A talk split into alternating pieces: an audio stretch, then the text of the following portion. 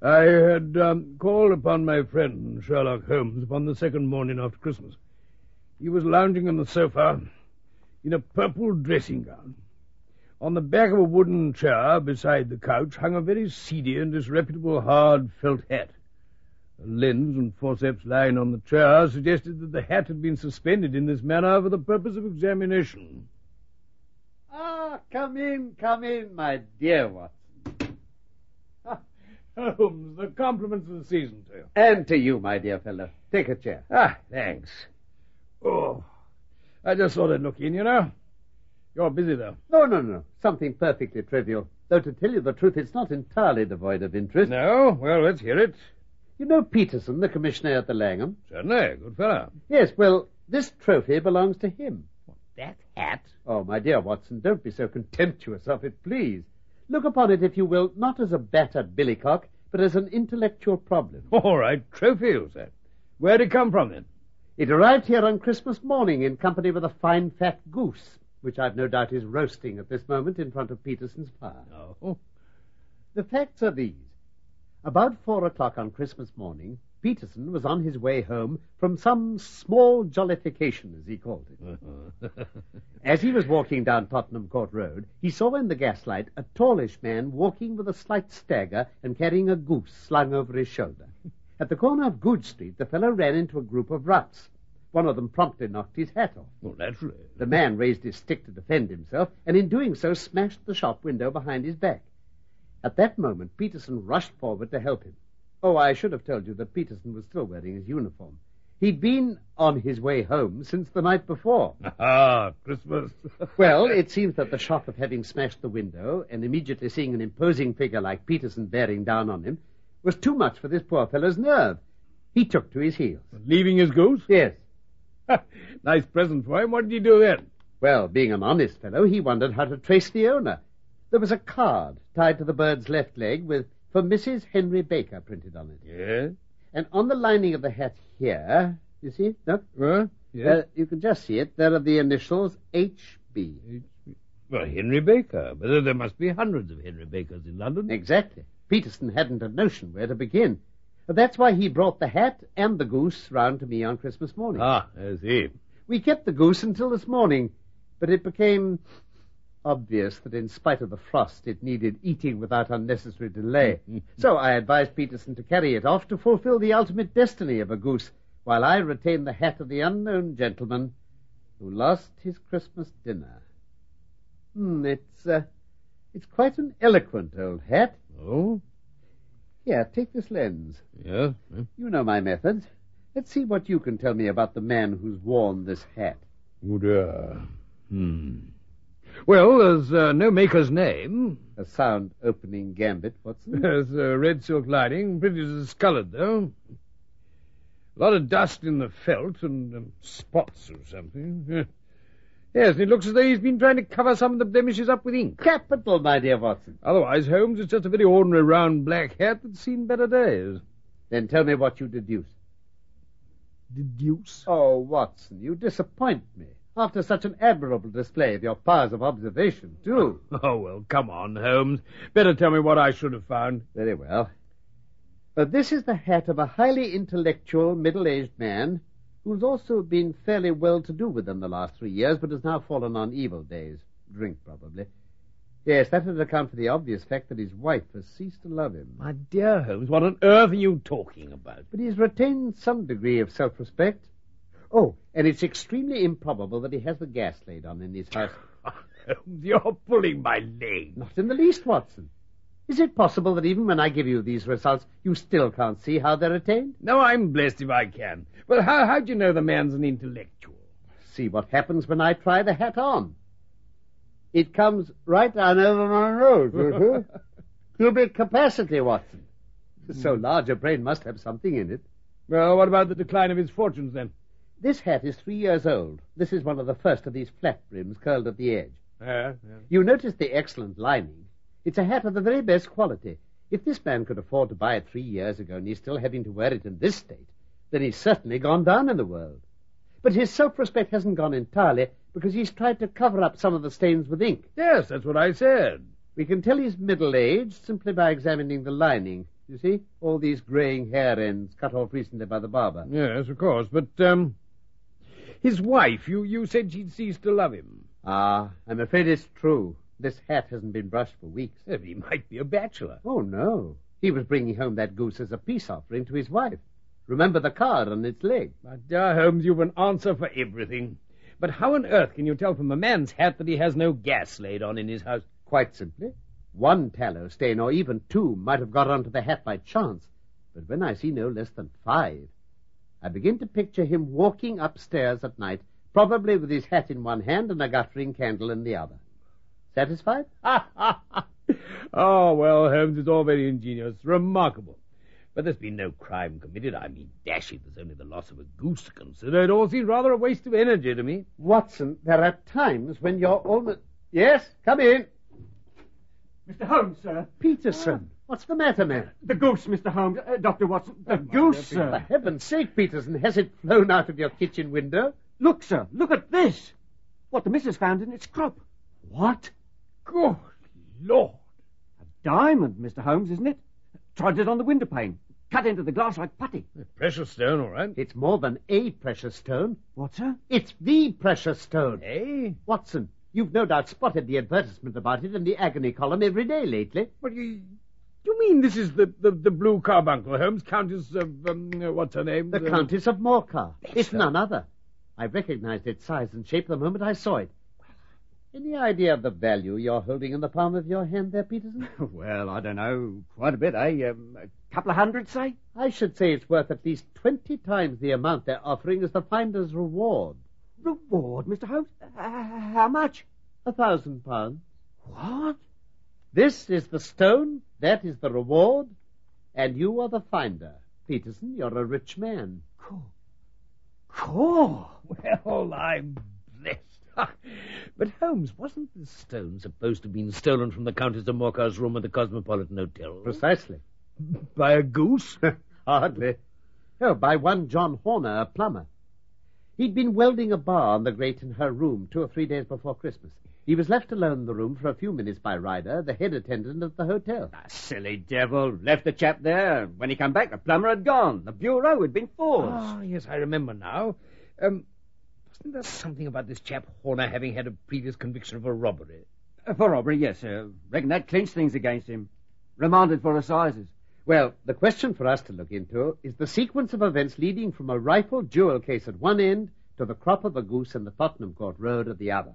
Uh, this fellow, Henry Baker, who lost the goose, you think he's mixed up in it? Well, here is the stone. The stone came from the goose. The goose came from Mr. Henry Baker, the man with the bad hat and all the other characteristics we discovered.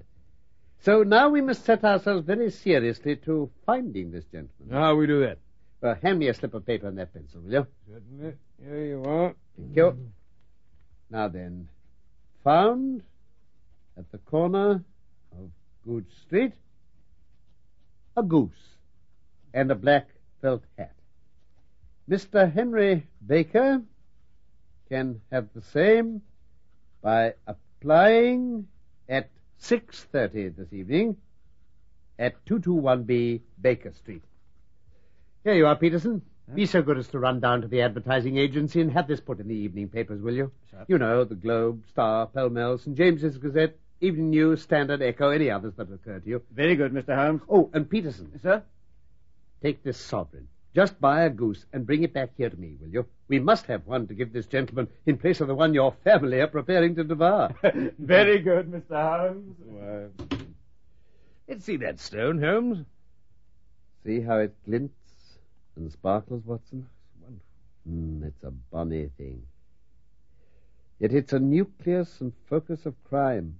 There have been two murders, a vitriol throwing, a suicide, and several robberies, all over this 40 grain weight of crystallized charcoal.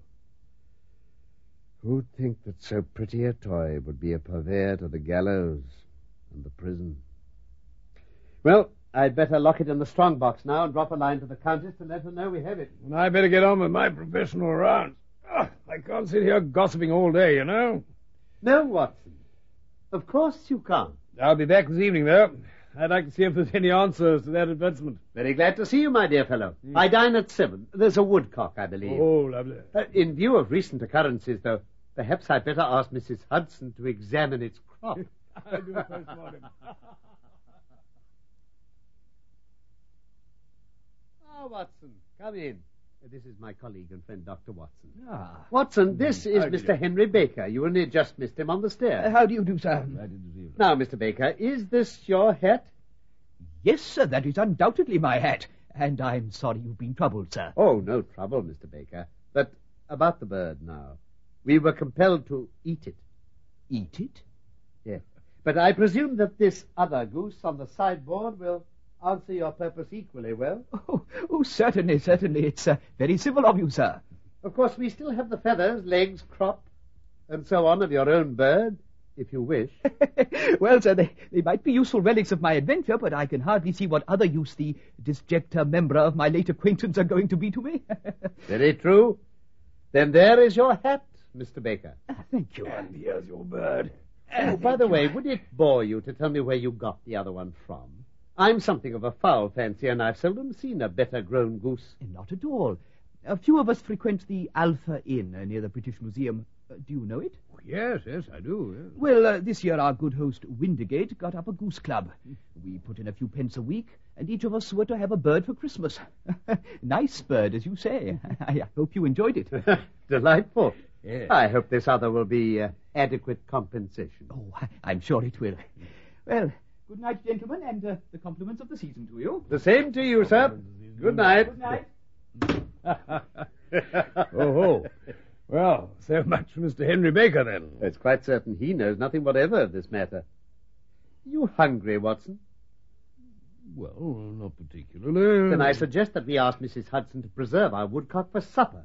We must follow up this clue while it's still hot. Yes, quite right.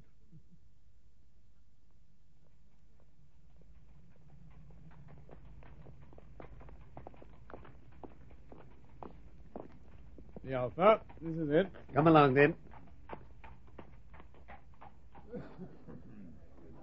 Good evening, gentlemen. Um, Evening, landlord. And what may your pleasure be this evening, gents? Uh, Holmes? Oh, beer, please.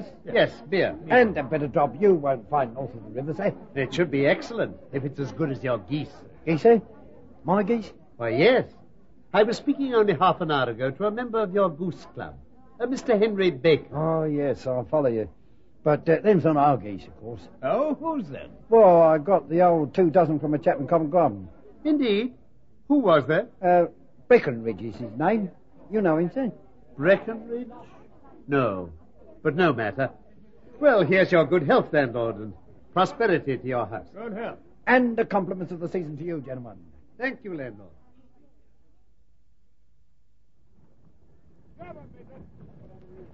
There's his stall, Holmes. Breckenridge. Hello, he's shutting up shop. We're just in time. Uh, good evening. Uh, Cold again. Right. Oh, sold out of geese, I see. Get you 500 tomorrow, Gov. I'd sooner have one now. Try him over there with the gas flare. He's got some left. Oh, dear. And I was specially recommended to you Recommended? Oh, Who buy? by the landlord of the Alpha up by the museum. Oh, that's right. Send him a couple of dozen. Very fine birds they were, too. Beautiful. Uh, where'd you manage to get such specimens? Now Ah, then, mister. What you driving at? I beg your pardon. Let's have it straight out now. Quite straight enough. I simply wondered who sold you the geese you supplied to the Alpha. Well, then, I shan't tell you. So now, I don't know why you should get so warm about it. warm, you say? You'd be warm, maybe, if you were pestered like I am. Esther, how do you mean? Look, I pay good money for an article. That ought to be the end of the business, eh? But it's, where are those geese? Who'd you sell them to and that sort of thing? Well, I've no connection with anyone else's inquiries, I can assure you. If you won't tell us, then the bet's off, that's all. Bet? What bet? I like to think I know a fowl's quality. I'm ready to back my opinion on it.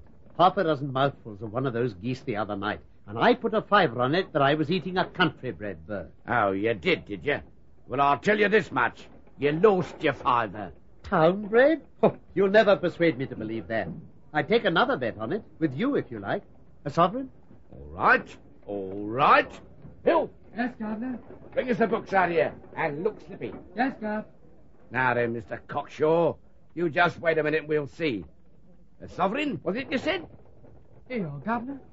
Yeah, talk, go on, buzz off. Now then, see this book. I do. This is a list of the folk I buy from. Now, page uh, 227, bit further, 247, 248, 249. Now then, what's the last entry you see? Uh, let me see. Um, Mrs. Oakshot, 117 Brixton Road, December the 22nd, 24 geese at 7 and 6. Brixton Road. Down the country. Town, of course. Much obliged. Now, what's it say underneath? Underneath, what, what, uh, oh, yes. Sold Mr. Windigate at the Alpha, 12 shillings each. And that'll cost your friend just one sovereign and cheap at the price. Ridiculous. I'd never have believed it. Here you are, my man. Good evening to you. And the compliments of the season to you! Well, Holmes? Cheap at the price, as our friend observed. Yes, good job he was a betting man. My dear Watson, when you see a man with whiskers of that cut and the sporting time sticking out of his pocket, you can always draw him with a bet. Did you hear what he said about being pestered, Holmes? I did indeed. Sounds as though we weren't the only ones interested in what became of those geese. Look, I tell Ah, well, Hello? Keep them up. Listen to that, Watson. Something tells me our truculent friend is being pestered again. I'll tell you about enough of you and your perishing Look, make geese. it worth your If you while. come here again, I'll set the dog on you straight, I will. But I tell you, one of them belonged to me. Mrs. Oakshot told me to ask. You can go and ask the King of Prussia for all I care. Go on, get out of here. All right. All right, I'm going. Watson, this may save us a visit to the Brixton Road altogether. Come on. Right, Holmes? Just a moment, my man. Who are you? What do you want? You will excuse me, but my friend and I couldn't help overhearing your little argument just now. I think we could be of assistance to you. You? What do you know about it? My name is Sherlock Holmes. I know everything about it. You're endeavoring to trace some geese which were sold by Mrs. Oakshot of Brixton Road to a salesman named Breckenridge. He sold them to Mr. Windigate of the Alpha Hotel. You mean you know where some of them went? I do. Then you're just the man I've been wanting to meet. Capital. And may we know whom we have the pleasure of assisting? The name's John Robinson. No, no, the real name. It's always awkward doing business with an alias. Very well, then. His real name's James Ryder. Head attendant at the Cosmopolitan Hotel, if I'm not mistaken. Watson, catch that cab, will you? Right. Hey, Jerry! I think a cozy room would be better than this windswept marketplace. I'm sure I shall be able to tell you everything you wish to know. Pray take the basket chair, Mr. Ryder. Thank you. That's it. Now, you want to know what became of those geese. Yes, sir. Or rather, I fancy, of that goose. White, with a black bar across the tail, if I remember correctly. Oh, sir. Can you tell me where it went to? It came here. Here? Yes. And a most remarkable bird it proved. I don't wonder that you should take an interest in it. It laid an egg after it was dead. The bonniest, brightest little blue egg that ever was seen. You got it. Here it is. The game's up, Ryder. What? Seems to me, Ryder, you've the makings of a very pretty villain in you. You knew this man Horner, the plumber, had been in trouble before. You invented some small job in her ladyship's room and arranged that Horner should be the man sent for to attend to it. As soon as he'd left, you rifled the jewel case, raised the alarm, and had this unfortunate man arrested. Mr. Holmes, sir. It was, just like you say. Sir, I never went wrong before, never. I never will again. I swear it to you, sir. Get back into your chair. I, I, I beg you, sir. Don't bring it into court. Oh, my mother and father, sir. Would I do anything rather We'll than talk try- about that later. Meanwhile, let us hear a true account of what occurred after the robbery. Yes, and how did the stone get into that goose, and how did the goose come into the open market? I'll tell you everything. When Horner had been arrested, it seemed best for me to get straight away with the stone before the police took it into their head to search all the hotel staff. I made for my sister's place. She's married to a chap called Oakshot out along the Brixton Road. Oakshot. I see. Go on. Well, all the way there, every man I met seemed to be a policeman or looked like a detective. I was in a cold sweat before I got there. My sister asked me why I was so pale, and well, I said I'd like a breath of fresh air, so I went out in the backyard to smoke a pipe. And? Well, I was there, wondering what to do, and suddenly I realised there was geese waddling all round me. I'd hardly noticed them before, and I got the idea to beat the best detective that ever lived. My sister had told me that I might have the pick of the flock for a Christmas present. Well, it was obvious. I'd take the goose there and then, get it to swallow the jewel, and it wouldn't matter who stopped me on the way home. They'd never think of looking inside a goose. Very ingenious indeed, and that was what you did. Yes, sir. I caught a big fine bird, and, uh, well, after a bit of trouble, I got it to swallow the stone, all right. But it flapped and struggled like anything. My sister came out to see what was up. Why, Jem, whatever were you doing with that bird? Oh, well, uh, well, Maggie, you, s- you see, you said you'd give me one for Christmas, and uh, I was just feeling which was the fattest, that was all. Oh, you needn't have trouble. We've one set aside for you already. You've what? Oh, yes, Jem's bird, we call it. That big white one over yonder, see? We fattened it specially for you. But never mind that. I'll have the other, and I'll take it with me now. Oh, just as you like. You know what's best. Which one did you say you want? That white one with the barred tail. There he goes, look. In the middle there. All right, then. You can help me catch it now. We'll kill it, and you can take it home with you. I did what she said, Mr. Holmes. As soon as I got it home, I took a knife and opened it up. There wasn't a sign of the stone. So we gather. What did you do then? Do? I was back to my sister's as fast as I could go. Maggie! Maggie, where are they? Well, hello, Jem. Where's what? Those geese. I came through the yard. Couldn't see a blessed one of them. Oh, them. They've gone to the dealers. Came to collect them just after you'd gone. All of them. Every one. Jem, what's the matter? Which dealer? Well, his name's Breckenridge of Covent Garden. But why? Maggie, listen. You know that one I took? White, with a barred tail. Yes. Was there. Was there another one like that? Oh, yes. You never could tell them apart, like a couple of twins. Then, of course, Mr. Holmes, I saw it all, and ran off as hard as I could to find Breckenridge, but he'd sold the lot, and not one word would he tell me about where they'd gone to. I tried to ask him again tonight. Well, you heard me. I've been honest all my life, gentlemen, and now here I am, branded as a thief, and I've hardly even set eyes on the thing I stole. Ryder, get out. Sir? I said, get out. Oh, yes, Mr. Holmes. Heaven bless you, sir. It'll never happen again, as long as I live.